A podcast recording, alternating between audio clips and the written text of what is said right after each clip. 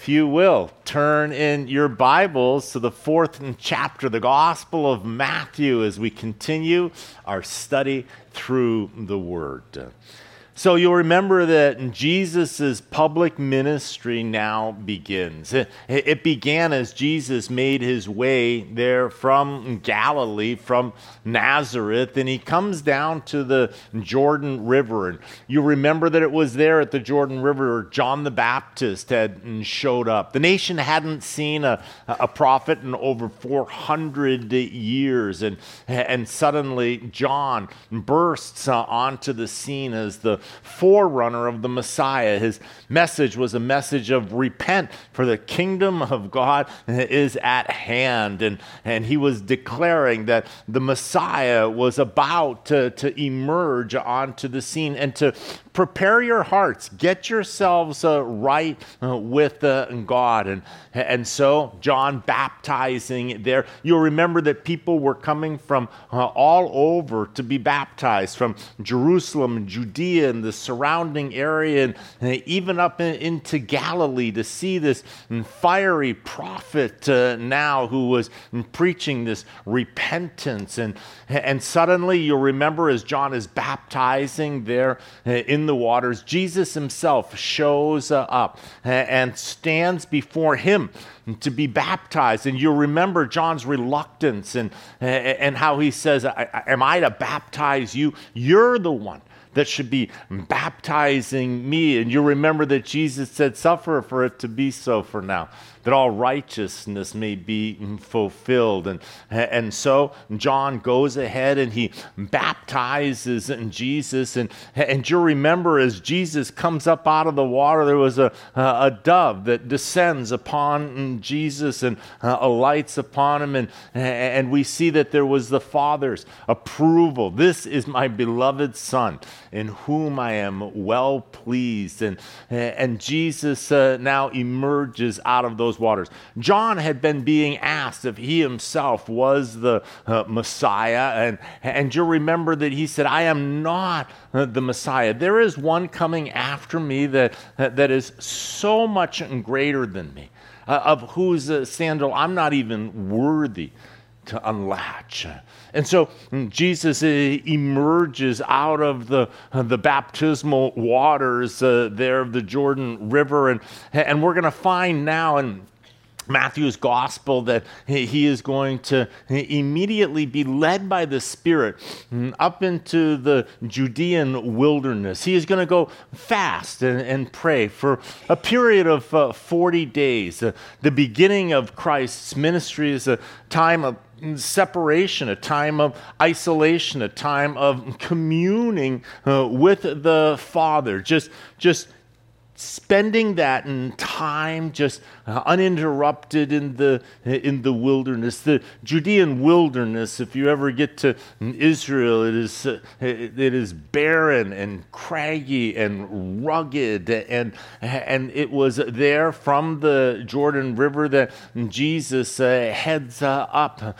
At the end of which we are going to see that Satan is going to come in and tempt Jesus. And, and so we are going to look at these temptations. It begins here, this fourth chapter, with the first verse that says, Then Jesus was led up by the Spirit into the wilderness to be tempted by the devil. And, and so we see that at the end of this time spent in communion with the Father, we see that the enemy is right there to tempt uh, Jesus, and, and how oftentimes in our own lives, after we have had these glorious, uh, intimate moments with the Lord, we, uh, we find that Satan is right there to try and, and snatch away that intimacy and, and stumble us or trip us. We see here that Matthew says that he was tempted by the, the devil, and we see that that is one of Satan's most common names, the, the devil. That word devil means accuser.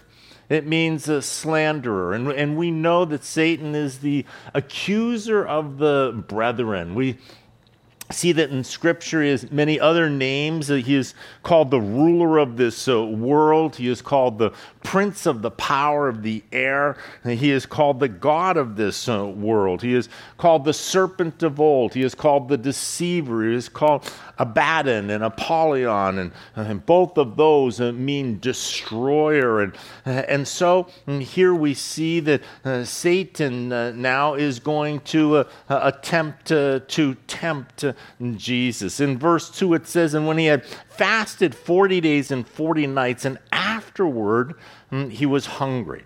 And so, for 40 days and 40 nights, we see that Jesus was uh, fasting there in the wilderness. Moses also, when he received the law up on uh, Mount Sinai, was 40 days and, and 40 nights uh, there on the mountain uh, with God. And, and Jesus was uh, fasting. It was a, a time of just communing with the Father. And it says, and, and afterwards he was hungry. Now, physiologists will tell us that uh, in the beginning, if you are doing a, a full on fast, that uh, after a relatively short period of time, that you will lose your hunger pangs. And, uh, and so you go through a period where you're just not hungry any longer. But uh, when the body moves to the point of starvation, that the hunger will be reignited as the body attempts now self preservation. And so here where it tells us that at the end that he is now hungry, we see that Jesus is in a weakened state physiologically, his body having undergone the, uh, the fast. And now there is this tremendous hunger drive that kicks in to preserve the body, seeking to preserve itself. And, and so it says in verse 3 And now when the tempter came to him, he said, If you are the Son of God, command that these stones become bread. We see that Satan uh, arrives uh, onto the um, scene, and, and you'll remember that this isn't the first time that Jesus has seen Satan. They go uh, all the way back to creation. You remember that, that Satan is a created being, and, uh, and so Many believe that he was the uh, anointed cherubim over worship uh, in, the, uh, in the heavens. And, and Jesus watched as Satan led a rebellion against God. And he even took a third of the angels in that rebellion. He also was there and watched uh, Satan as uh, Satan deceived uh, Eve and Adam and Eve fell there in the garden. And and now we see that in his earthly ministry Satan shows up again. And and here we see that he, he tells them that if you are truly God incarnate if you truly are the uh, Messiah the, then certainly you have the power to be able to take and, and turn these stones into bread. Jesus is, is hungry. The hunger pangs uh, now are ferocious within his body. And, and in my mind, no doubt there are a bunch of rocks that look like rolls that certainly the, all you need to do is to just change these into a nice warm bun and you'll be able to appease your, uh, your hunger. And, uh, and so the, uh, the temptation now to use the power, if, if you do have power, if you are who you think that you are, who you say that you are, then take your power, use a little bit of it to be able to bring provision for yourself. Take care of yourself. And, and so um, here we see that Jesus is going to respond. But he answered and said, It is written that man shall not live by bread alone, but by every word that proceeds from the mouth of God we see that Jesus uh, quotes uh, Scripture, the sword of the Spirit, the uh, Word of God. And, and so, this coming from Deuteronomy 8 3, that uh, it is better to obey God's Word than to satisfy our fleshly desires. And, and so, uh, we see that the enemy now is, is having Jesus to to trust in his own sufficiency rather than in the provision of the Father, the sufficiency of, uh, of God. And so mm, here we see the, the quoting of the Word of God. In verse 5, it says, Then the devil took him up into the holy city and set him on the pinnacle of the temple and said to him, If you are the Son of God, throw yourself down, for it is written, He shall give His angels charge over you, and in their hands they shall bear you up, lest you dash your foot against a stone takes him to Jerusalem, the, the holy city, the pinnacle of the temple up on top uh, here. And we see that uh, he now invites him to um, cast yourself off, jump off. If you, if you are the Son of God, then God will not allow any harm to come to you. And, and certainly the angels, the Word of God says that the angels will protect you lest you even dash your foot. He's telling him, Look, you're beginning your ministry. You're at the start of your ministry. And, and if you jump off of the top of the temple, and the people see you being floated down by angels and set into the middle safely at the bottom.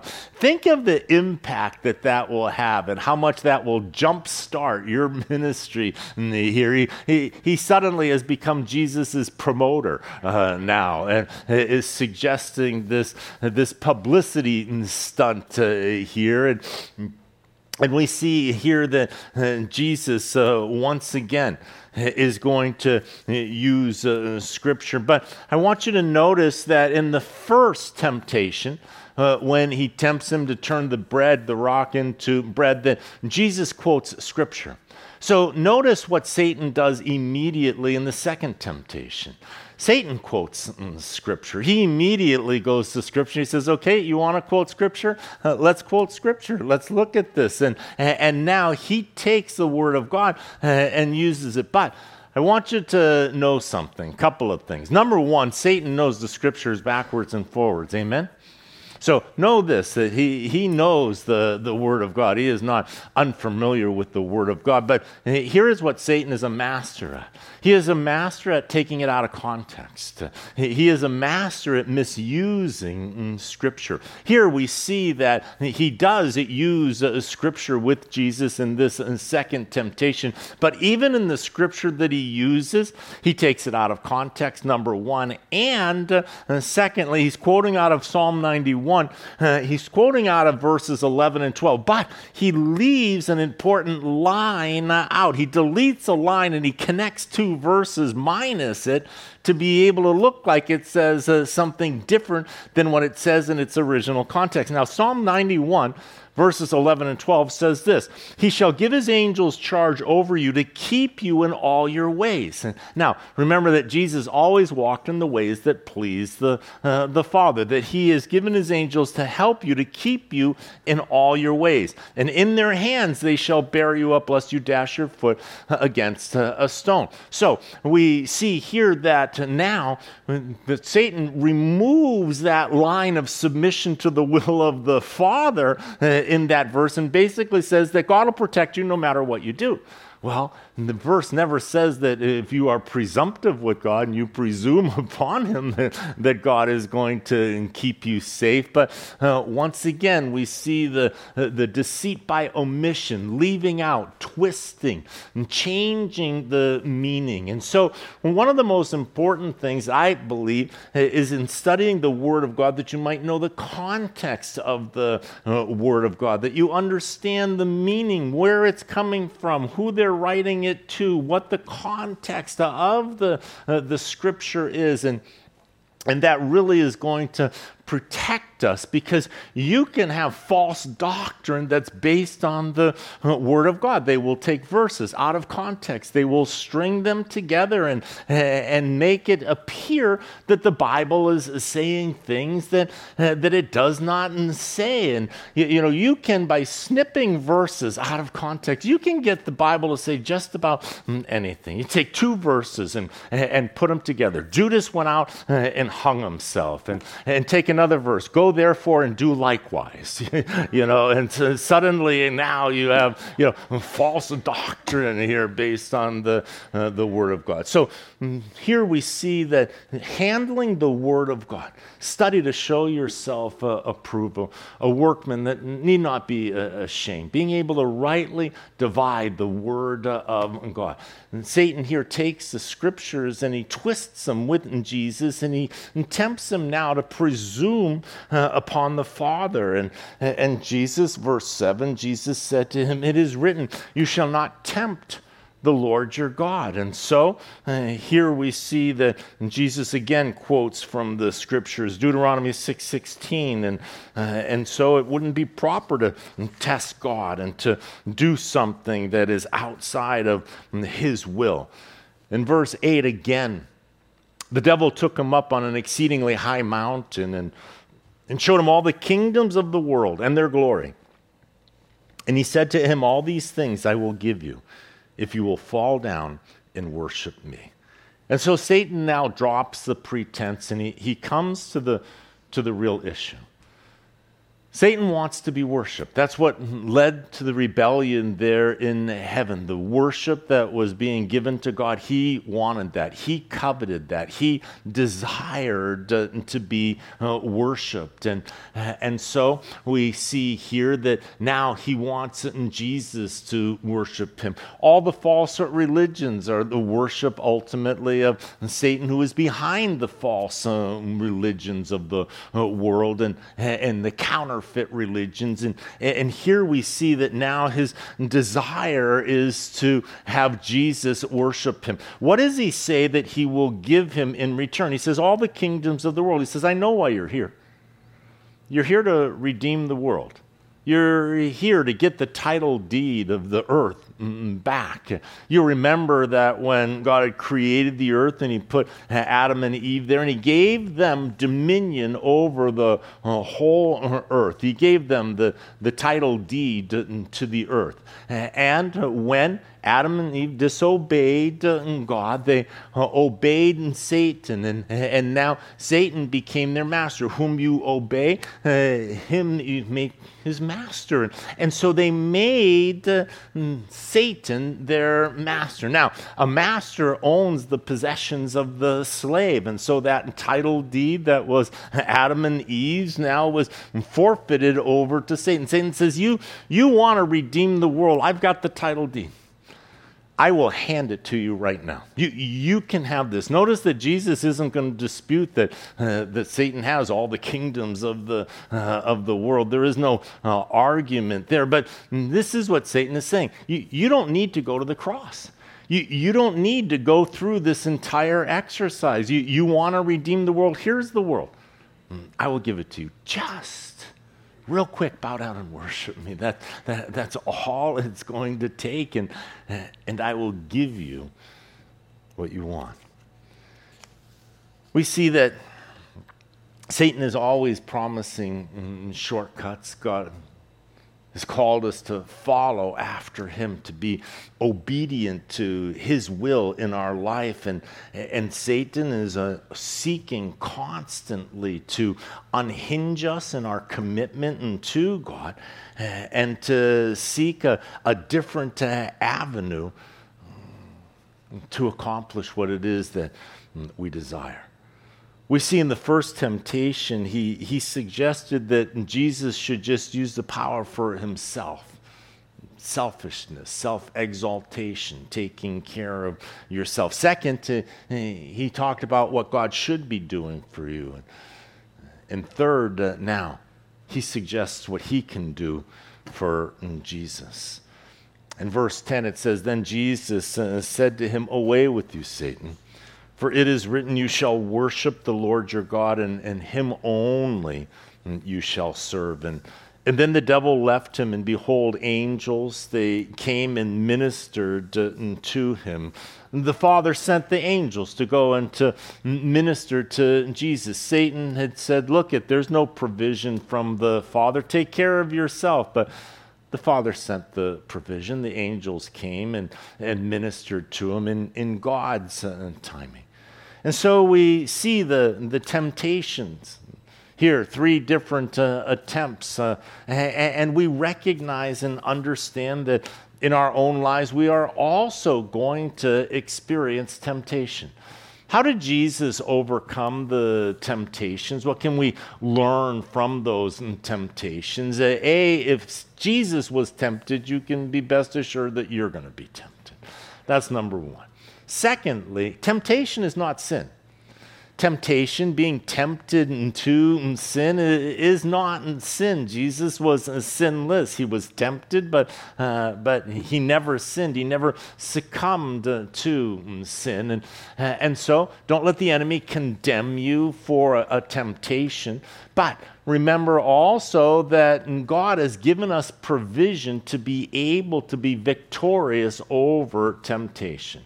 Greater is He who's in you than He who is uh, in the world. And you were meant to be an overcomer, and you were meant to go from victory to victory to victory, ultimately uh, into glory. And, and so here we see that in Jesus uh, now he demonstrated and showed and, and, gave us that path for us to follow after him by uh, simply resisting the enemy. The Bible tells us that when you resist the enemy that he will that he will flee, that he will depart. But know this, he will depart, but he will return. Uh, he will come back again at another opportune time. Notice uh, here that he comes at a time when Jesus was physically weak. There are two times that we can be especially susceptible to temptation in our lives, and, and that is when we are at our highs and when we are at our lows. Those times where you're just killing it and crushing it are times that we can become careless and we can stumble. The enemy is seeking those uh, opportunities to, uh, to come in. And then also when you're very low, when you're suffering, when you are are weak, when you are uh, ill, the enemy will kick you when you are down and seek to try and draw you away from your relationship with God. And so, also, it is important for us to recognize that as we look at the temptations, this battle, you know, where Satan was seeking to thwart Jesus in his ministry, notice the timing. He, he goes after Jesus right at the beginning of the ministry, right when it's just getting started. And, and so there is that susceptibility that when we are in new seasons just beginning, that the enemy will, will seek to come in. And also we see that, uh, that Hebrews 4.15 says, For we do not have a high priest who cannot sympathize with our weakness, but was in all ways, uh, in all points, tempted as we are, yet without sin. And so uh, here again, he understands our, uh, our weakness. He understands and temptation as uh, he himself was tempted in, in all points, just as uh, we are. And so Jesus now is going to come back uh, out of the wilderness and, and he will return back to the Jordan River. His ministry will be parallel to John the Baptist. Jesus will be down the river from where John is, and, and he will begin baptizing, not him, but his disciples there in the, uh, the river, and, and begin to build and teach and, and, and, instruct. And, and this period of time that we see was roughly about a year. The first year of Jesus' ministry was in, parallel to John the Baptist's ministry. And, and then we are going to see in verse 12 it says, Now when Jesus heard that John had been put in prison, he departed to Galilee. So we see that Matthew takes us through the baptism baptism and the, the temptation of Jesus, and then jumps forward all the way in verse 12 to where it says that now John was put into prison. And so there was a lot that happened in that first year of Jesus' ministry. There was the wedding in Cana, the first miracle that took place. There was the temple cleansing that mm, took place. There was the conversation with Nicodemus that took place. There was the Samaritan woman at the well that took place. All of these events took place between the, the, the baptism of, of Jesus and then ultimately his departure, John's arrest. John becomes a, a, a, target of King Herod because John had begun to speak out publicly against King Herod's activities. King Herod had taken his brother's wife, who also was his niece, and made her uh, his wife. And John was talking about how this is an illegal marriage, and he was denouncing their marriage. And, and there, with the crowds public publicly. Uh, Herod is being denounced. And so Herod wants to silence John the Baptist's voice. And, and so he has him uh, arrested and thrown into prison in his fortress there in Machaerus. It, it was at this point in time when Herod rises up against John the Baptist that Jesus now is going to depart from the Jordan River there, mm, the plains outside of Jericho, and, and he is going to return back now now to Galilee. It says in leaving Nazareth, verse 13, he came and dwelt in Capernaum, which is by the sea in the region of Zebulun and uh, Naphtali, and,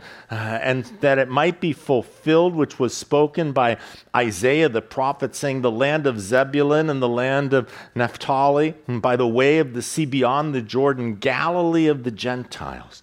The people who sat in darkness have seen a great light. And upon those who sat in the region and shadow of death, light has uh, dawned. We see that once again, Matthew is concerned with showing you the prophecies that are being fulfilled, the, the puzzle pieces of prophecy that fit together to form the portrait of, uh, of the reality that Jesus is the Messiah. That is the purpose uh, uh of Matthew's gospel, and he arranges it mm, accordingly. Jesus' center of his ministry during his public ministry was Capernaum, around the Sea of Galilee. Now, Zebulun and Naphtali, those are the two of the original 12 tribes. And, and those two tribes were centered, uh, the land that they were given as they came into the promised land was right around the Sea of Galilee. And so uh, here we see that Matthew shows them uh, that the prophecy that was given to Isaiah uh, was about the fact that the great light was going to come right into this region. And Capernaum was the uh, very place that Jesus uh, operated out of in his earthly ministry. And so, once again, uh, we see that Matthew is pointing us to another prophecy fulfilled, another box that is checked. And it says, and from that time, Jesus began to preach and to say, Repent for the kingdom of heaven uh, is at hand. So, uh, at John's arrest, Jesus uh, moves up now to Capernaum and, and, begins his ministry around the, the Sea of Galilee there, and, uh, and once again calling people unto repentance, for the kingdom of heaven is at hand. It is near. It is right now. Jesus was establishing the kingdom of uh, heaven here upon earth and inviting people to enter into into uh, his kingdom. His wasn't a physical kingdom, it was a spiritual kingdom. It is the kingdom of, uh, of God. And so uh, repent, draw near. The kingdom uh, is at hand. In verse 18, it says, And Jesus, walking by the Sea of Galilee, saw two brothers, Simon called Peter, and Andrew, his brother, casting a net into the sea, for they were fishermen. Jesus uh, walks along the shore of the Sea of Galilee, and, and there is uh, Andrew and, and Peter. Andrew, you will remember, that Andrew was originally he was a, a, disciple of John the Baptist. And Andrew was there at the shores of the Jordan River when Jesus walked by and and John the Baptist says behold the lamb of God who takes away the sins of the world. And and he points his disciples over to Jesus Andrew goes over and and speaks with Jesus Jesus and, and becomes a disciple of uh, Jesus. And he goes and gets him Peter, his brother, and, and brings him to him. And all of these events have taken place uh, long before. They were together at the wedding there in Cana. They know each other, but uh, here we see that now Jesus is going to move his relationship to a, a calling now upon them. He is going to call them to come and to be a part of his uh, earthly ministry. And here he says, and then he said to them, verse 19, Follow me, and I will make you fishers of, uh, of men we see here that now suddenly they are in their profession. They are businessmen. They have an enterprise a fishing enterprise that is successful on the sea of galilee. And, and we see that jesus is now calling them out of their uh, occupation out of their vocation to come and to uh, follow him. It says in verse 20 and they immediately left their nets and followed him Notice the timing of their obedience. It was e- immediate. When is the best time to obey God? Now, immediately. That is always the, uh, the very best in the time to uh, respond to God and to uh, obey Him. And, uh, and Jesus now invites them, and they just simply immediately left their nets and followed. Going on from there, he saw two other brothers James, the son of Zebedee, and John, his brother, in the boat with Zebedee, their father, mending their nets. And he called them, and immediately they left the boat and their father and followed him. And, and once again, the immediately. And so we see the call of the um, four fishermen. There, the two sets of brothers that Jesus uh, invites uh, now to come and to be a, a part of of his ministry. In verse 23, and Jesus went about all Galilee, teaching in their synagogues, preaching the gospel of the kingdom, and healing all kinds of sickness and all kinds of disease among the people. And so he, he comes teaching, preaching, and, and healing. Look at the three parts of Jesus' uh, ministry. He is mm, teaching them about the Father, he is preaching the, the kingdom, he is healing the sick, the infirmed, all kinds of sickness and all kinds of, uh, of disease among the people. There was no limitation to Jesus' capacity to be able to heal the infirmed. And when people began to find out that there was hope, there was hope in Jesus for the hopeless regardless of what illness you had, Jesus was capable of curing it. As he began to cure, then the word began to just rocket uh, out uh, from there. That if you've got someone who is uh, sick with uh, any sickness, if you've got someone with a, a disease, any type of disease, Jesus is healing people. And, and suddenly now they were coming from uh, miles and even a hundred miles plus to be able to bring their sick to Jesus. And as Jesus would meet them in the physical realm, he would teach them and talk to them and minister to them about the spiritual realm. It says, then his fame went throughout all Syria and, and they brought to him all sick people who were afflicted with various diseases and torments, and those who were demon possessed, and epileptics, and paralytics, and, and he healed them. And so, mm, demon possession, he was mm, healing those. And, and then, in addition to that, he, he was taking care of diseases and uh, epileptics and paralytics. And, and so, whether it was spiritual and demonic, whether it was emotional and nervous, or whether it was a, a physical disease, we see that Jesus was now uh, touching them and healing them. Jesus was able to overpower whatever evil afflicted those who came to him. And I want you to know that, that Jesus is doing the same thing today. Jesus is able to overpower whatever evil afflicts you today. whether it is emotional, whether it is physical, whether it is spiritual. Whatever your need is, know this that, that Christ uh, is touching and healing and helping. And so know that his power has no limit. He has all authority that has been given uh, unto him. And, and Jesus here was demonstrating that power, and that power is still being demonstrated today.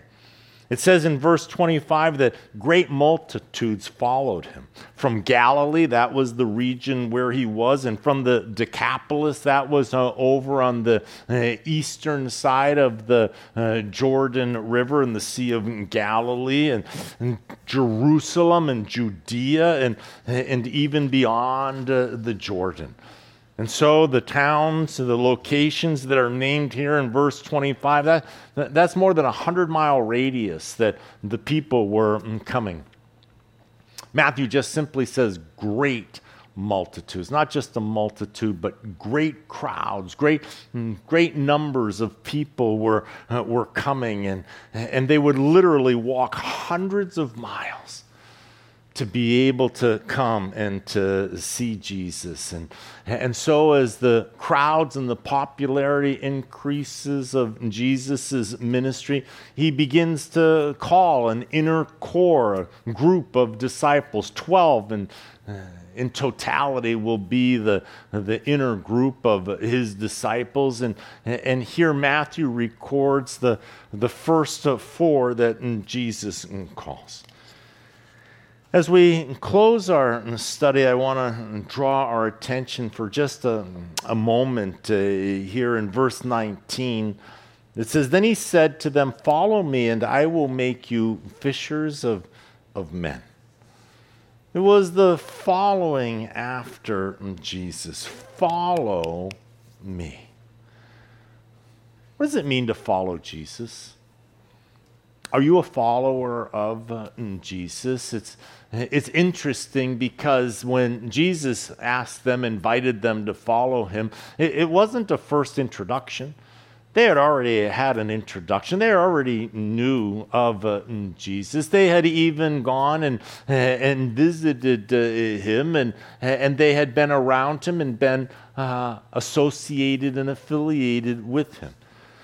A person can be around Jesus. They can come to church. They can know the stories of uh, Jesus. And, and yet we see that there was now a, a following after. Following after. For us as believers, how do we follow Jesus? There was a, a new level of intimacy. It, it was now into a, a full time capacity here that Jesus was inviting them into the, uh, the ministry. But I believe that in that there is also something for us to kind of take a look at in our life, and that is our relationship with Jesus. Does our life revolve around Jesus? They had known of Jesus, but they were living their own life. But now Jesus was uh, inviting them to a deeper level of discipleship, a deeper level of, uh, of commitment. And, and so, how do we follow Jesus? Does that mean that we're all called by Jesus into full time ministry? No. It's not the full time ministry aspect, it is the relational component of following me that stood out. How do we follow Jesus? I think that eh, we follow Jesus when we make him an integral part of our day to day life. When we make him an integral part. You see, Jesus wasn't an integral part of their day to day life when they were fishermen and, and they knew of Jesus and they had had some time with Jesus, but, but he hadn't moved into first place in, in their life. When he invites them to follow him, Every single day, they're going to wake up and, and their life is going to be centered around what Jesus is going to have for them that, that day. They are going to start each and every day by seeking Jesus. What's the plan for today? I don't know. We have to ask Jesus. Jesus, what is, uh, what is the plan? They had gone from planning their own life to now being directed by Jesus on a, uh, on a daily basis. And, and so, it starts by seeking Him every single day at the start of the day. And then what was their purpose? Their purpose after seeking Him was serving Him. Serving Him. Lord, what would you have for us to do today?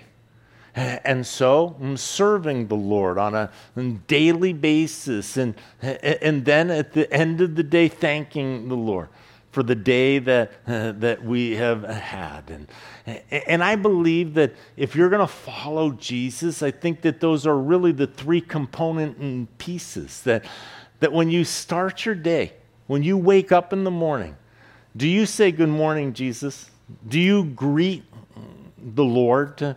Do you greet God each and every day and, and start with an acknowledgement of, uh, of Him?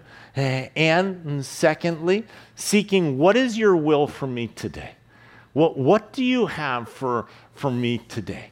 When you do your devotions in the morning, that is seeking the Lord. That is beginning by mm, saying, Good morning, God. I want to invite you to even actually say, Good morning out loud to God. And don't worry if other people in your household hear you say that, that, that you're greeting God and uh, good morning. Good morning, God. Thank you for mm, today. And seeking Him through the Word of God. Taking that mm, spiritual manna and partaking of it. And, and here's what, what I would encourage you to do have a piece of paper and a, and a pencil next to you when you do your devotions and ask God while you're doing your devotions, God, speak to me. Tell me anything that you would have me to do today. Is there anything that you would like? I will set aside my agenda to accomplish your will today. And then as you just do your devotion, just concentrate on your devotion, see what the Lord says to you. And how oftentimes the Lord will say, You should call so and so you should reach out to so and so to remember this. And, and, and, suddenly now, as I'm just doing my devotions, it's people that he starts to put onto your heart, and you just start to make a, a, a notation of, uh, of that. Pay attention to where your thoughts go and the things that you think about when you're doing your devotion. You've asked God to speak to you. And now pay attention. Those aren't random thoughts necessarily. And those people that are suddenly put onto your heart or brought to your remembrance for no reason whatsoever, but they're connected maybe to what you're reading. And, and suddenly you, you remember somebody. Uh, and, and those are the ways in which we are presenting ourselves in the morning and then we're seeking how to serve him. Second thing is to be mm, aware throughout the day that God, I've got the things that I've got planned, but interrupt me at any point in the course of the of the day. Mm, to reach out and to touch, to love, to call, to take the, uh, the love of God and to flow through us onto others. And, and at the end of the day, take a moment to thank God, to thank the Lord for the blessings of each and every day. This is the day that the Lord has made. Let us rejoice and, and be glad. I love what, what Matt said earlier when he talked about the fact of learning how to dance in the sunshine and learning how to dance in the, uh, in the rain. Because a day that we have fulfilled the call of God in our life is a day worth uh, celebrating and uh, rejoicing in that, rejoicing in obedience mm, to the Lord.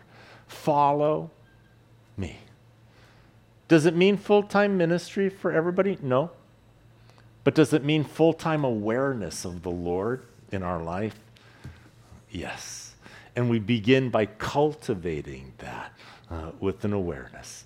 Start off by greeting Him, start off by getting connected and seeking Him. Spend the day serving Him in whatever opportunities and capacities you have for goodness, for kindness, for love. And then at the end of the day, thank Him for His provision of grace that saw you through this day. We're never going to have this day again. This is the, the day, and then uh, it is uh, gone. So we want to be able to live it in following after Jesus in the footsteps that he laid down for us. Let's pray. Father God, thank you. What a joy, what a privilege to be able to minister love, to touch people with kindness and goodness and, and gentleness, with generosity and with your love, with your favor. God, show us who needs a touch, who's uh, hurting, who, who we can help, how we can serve you. What would you have us to do? And, and Lord, impress those upon our hearts. Our, our ears are open, your servants are listening. Lord, now direct us as you will for your glory and help us to follow you. It's in Jesus' holy and precious name we pray. Amen.